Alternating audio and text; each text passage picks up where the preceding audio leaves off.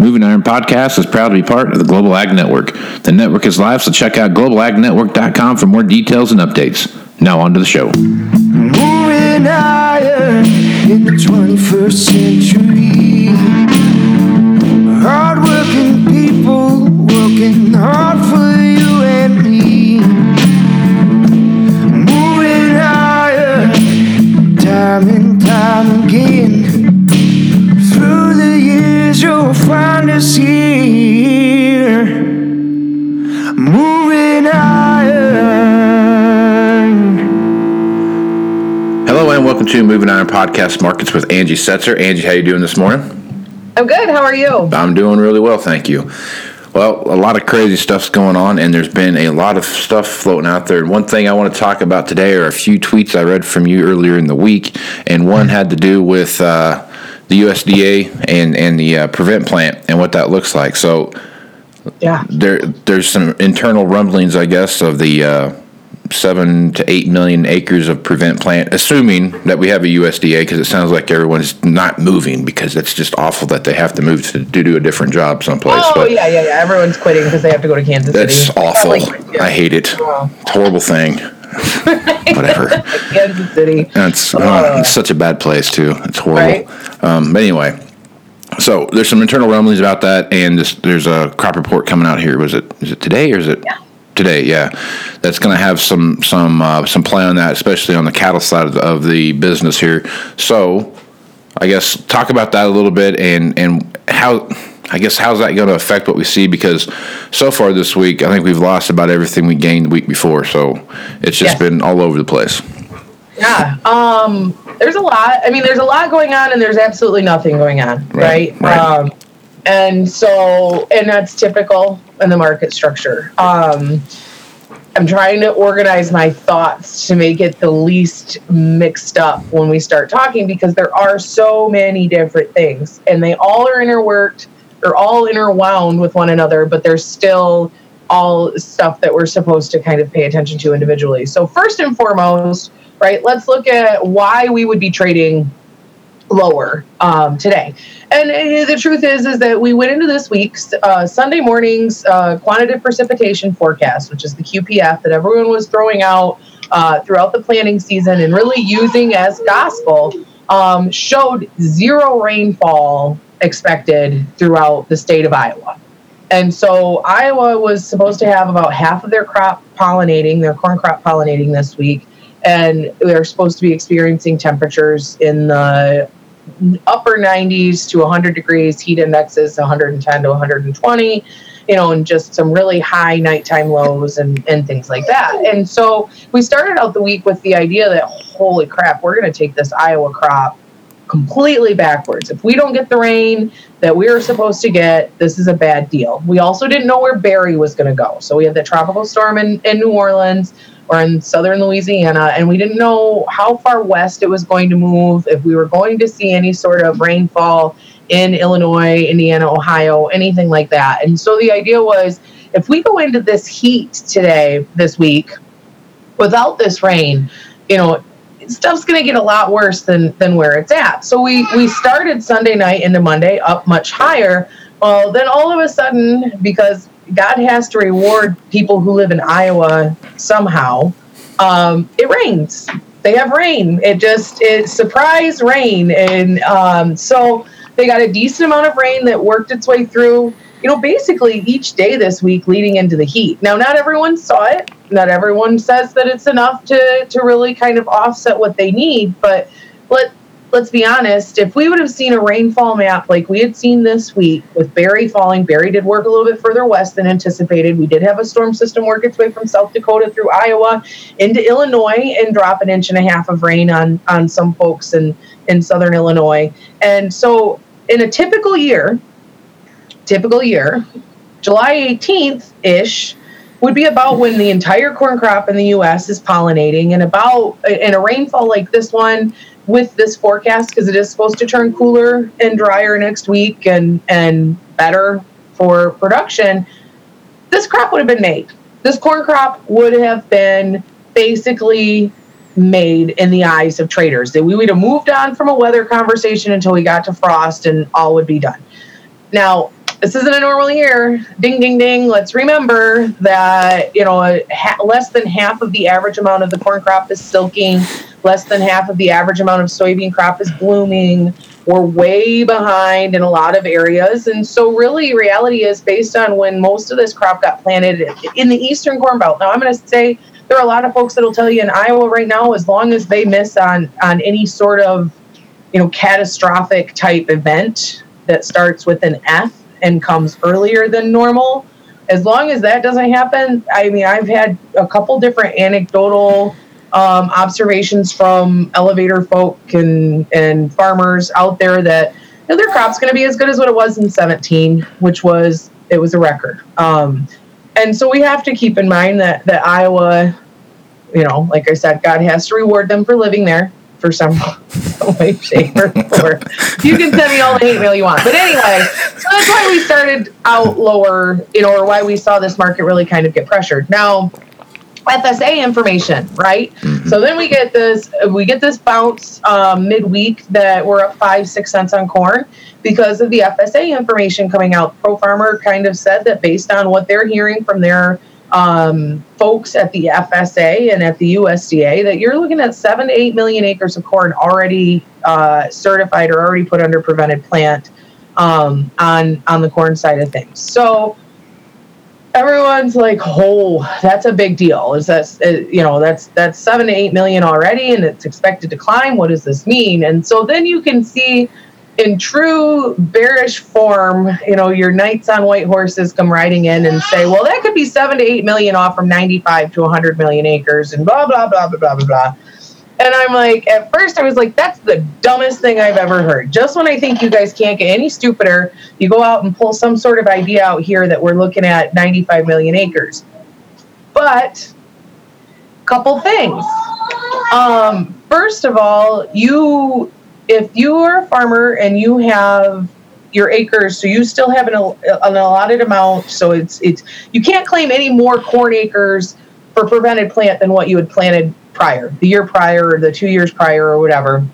But let's say you got 80% of your corn acres planted and you have you were going to reduce your corn acres or whatever and so you have basically the ability to throw another 100 or 200 or 500 acres into corn or say that you were intending to plant corn. Now you've got to have seed receipts. You've got to have, I mean, it's not just something you can just be like, well, I was going to plant corn there. You've got to be able to prove it. But you can say that you were going to take prevented plant on corn that you may have never even intended to put corn on in the, the first place. That's one thing that, that can be done. Um, second thing is you could see a lot of corn planted or an increase in corn planted because of uh, silage needs. Yeah. Yeah. Um, you have the prevented plant option, so you can put corn on after prevented plant. And guess what the USDA said this week? Those acres are going to be counted as corn plantings. So it's very possible that we could see this big increase above even 91.7 in planted acres, but see a significant reduction in harvested acreage in the end. So my friend Boyd put it the best. Absolutely. The more information I get, the more confused I am. And so that's where we're at in a market structure right now. The more information we get, the more confused we are. What does this all mean? Where are we going? And so the only thing that we really know right now is that we are seeing some ethanol plants slow down. We had a plant in Michigan go completely offline. Rumor has it that they're reselling all of their bushels that they own back into the market structure. They're just going to be shut down this year. Um, there's other plants that are slowing way down. There's we've seen a little bit of a weakening in basis here in the state for the next couple weeks versus where we were uh, a week ago. So that tends to be negative. And then obviously exports stink. I mean they're they're rotten garbage. So everyone can focus on exports being lower and all of this stuff. And so it's just we are where we are. But guess where we are? We're range bound. We have been since the first of June. Right. All right. So okay, good stuff, and that that all makes sense what's the real meat and potatoes of this, of this market right now? I mean, what what's the real underlying?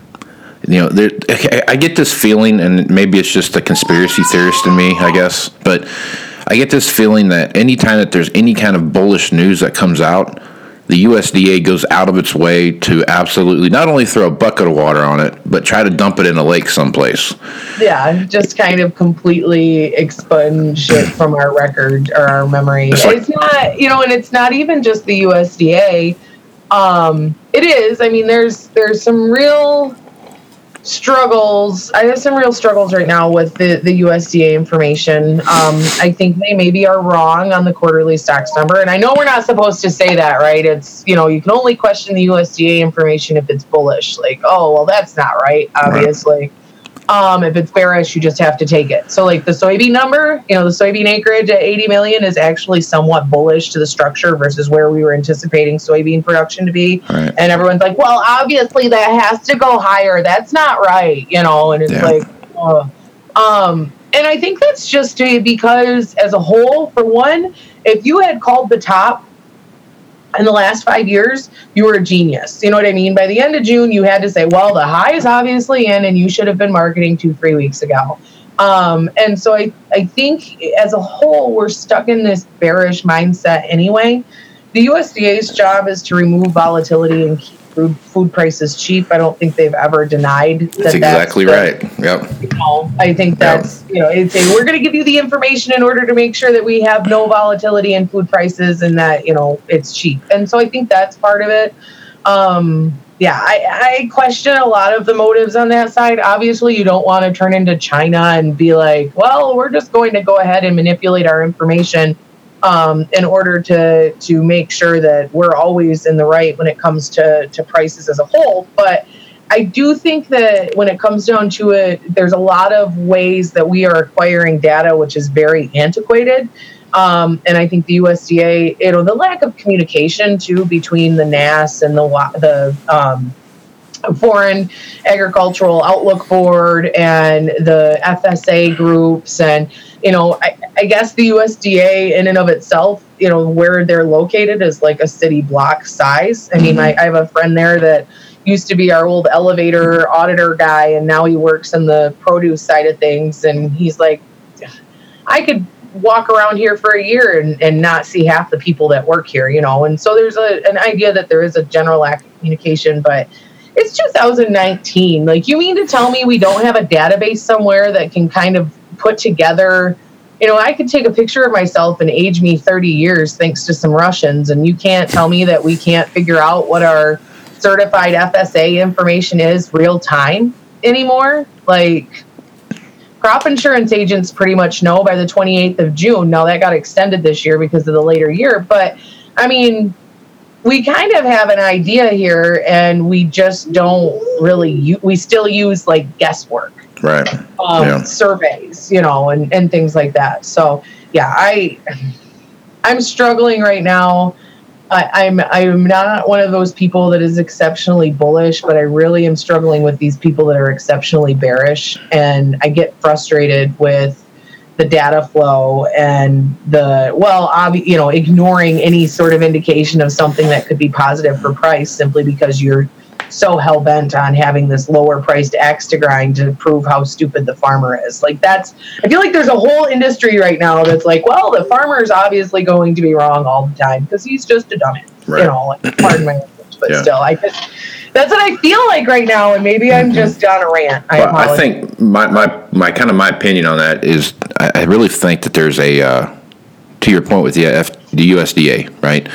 Their whole thing is you know to have to, a, a, a good clean supply of food that's cheap right. That's their whole purpose in life.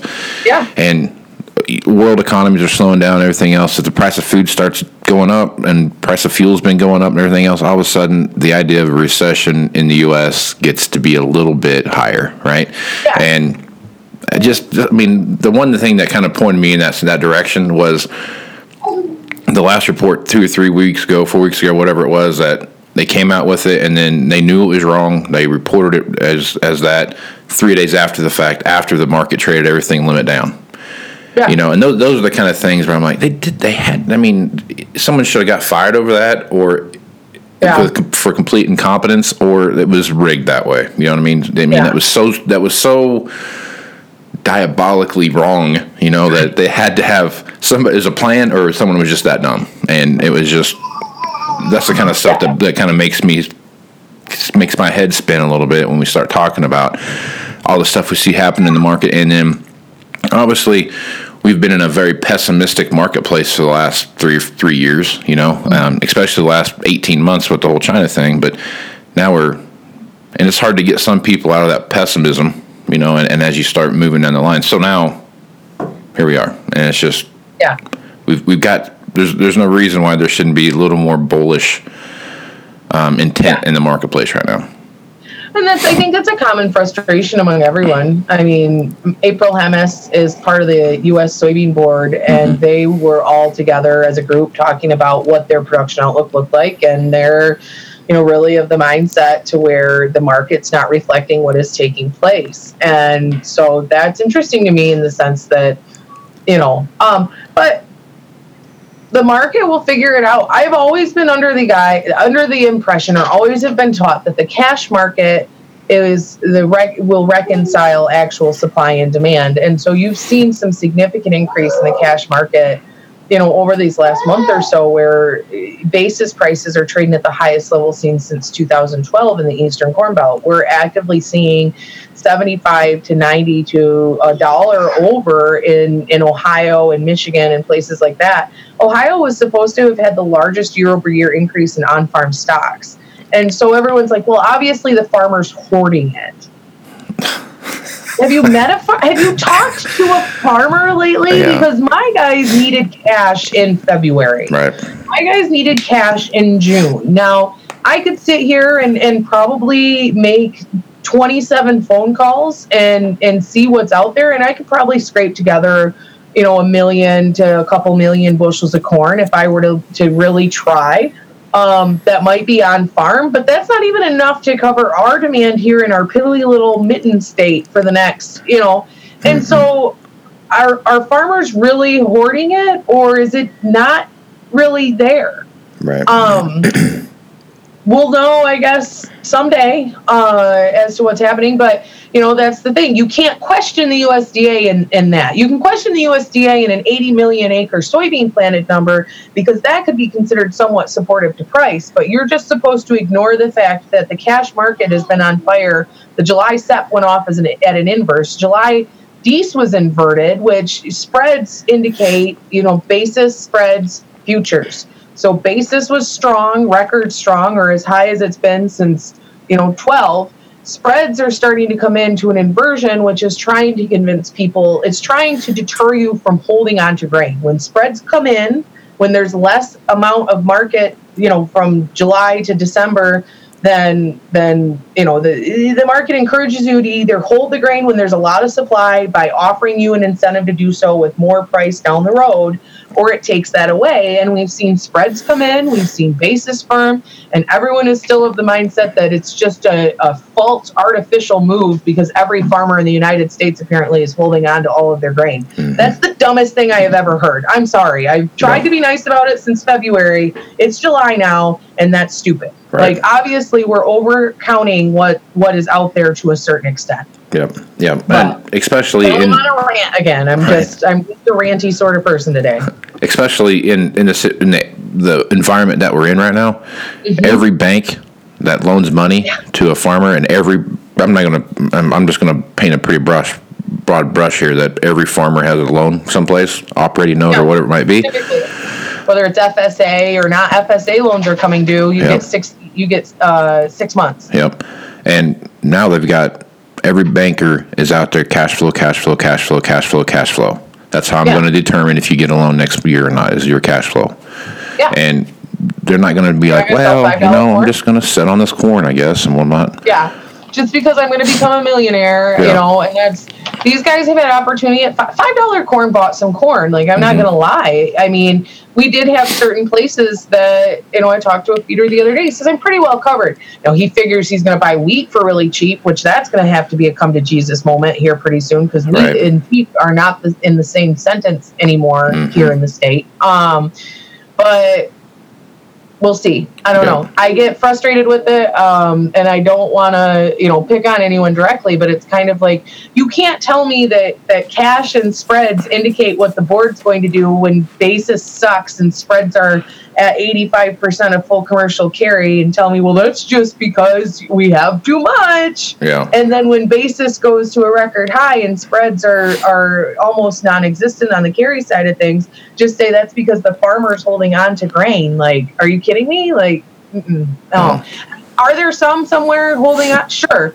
You know, are we backlogged because of the river market in, in certain spots? Yeah. Have logistics sucked in other areas? Obviously. But that still means that, I mean, that doesn't mean that it's just being held on to indefinitely, in my opinion. But Right. we'll see. The Yeah. time is the, the greatest, um, you know, the greatest truth teller. And so we'll see how this market works out as we work our way towards harvest. Right on. Yeah, it's crazy. Yeah, but right there with you, Angie. Keep fight the power, right? Keep up the good fight. All right, Angie. Folks want to reach out to you, ask you some questions, or, or get some more of your opinions on what's going on. What's the best way to do that? You can find me on Twitter at Goddess of Grain, or you can email me at asetzer at citizenselevator.com. Right on. All right, Angie. Well, take care of yourself, and we'll talk to you again next week. Yep, have a good one. Thanks for listening to this edition of the Moving Iron Podcast, now part of the Global Ag Network. If you'd like to continue any of these conversations, you can hit me up on Facebook, Twitter, or Instagram at Moving Iron LLC. You can also send me an email at Moving Iron Podcast at movingironpodcast.com. You can also visit the Moving Iron Podcast YouTube channel and watch Market Roundup with Chip Nellinger, Sean Hackett, and Angie Setzer. Also, Tax News with Glenn Birnbaum. Please visit movingironllc.com. Here you can find information, details, and updates for the 2019 Moving Iron Summit in Nashville, Tennessee. If you'd like to support the podcast, you can leave a review and subscribe at iTunes, Google Play, Stitcher Radio, TuneIn Radio, SoundCloud, and globalagnetwork.com. So until next time, let's go move some iron. This is Casey Seymour. Out. Moving higher in the 21st century.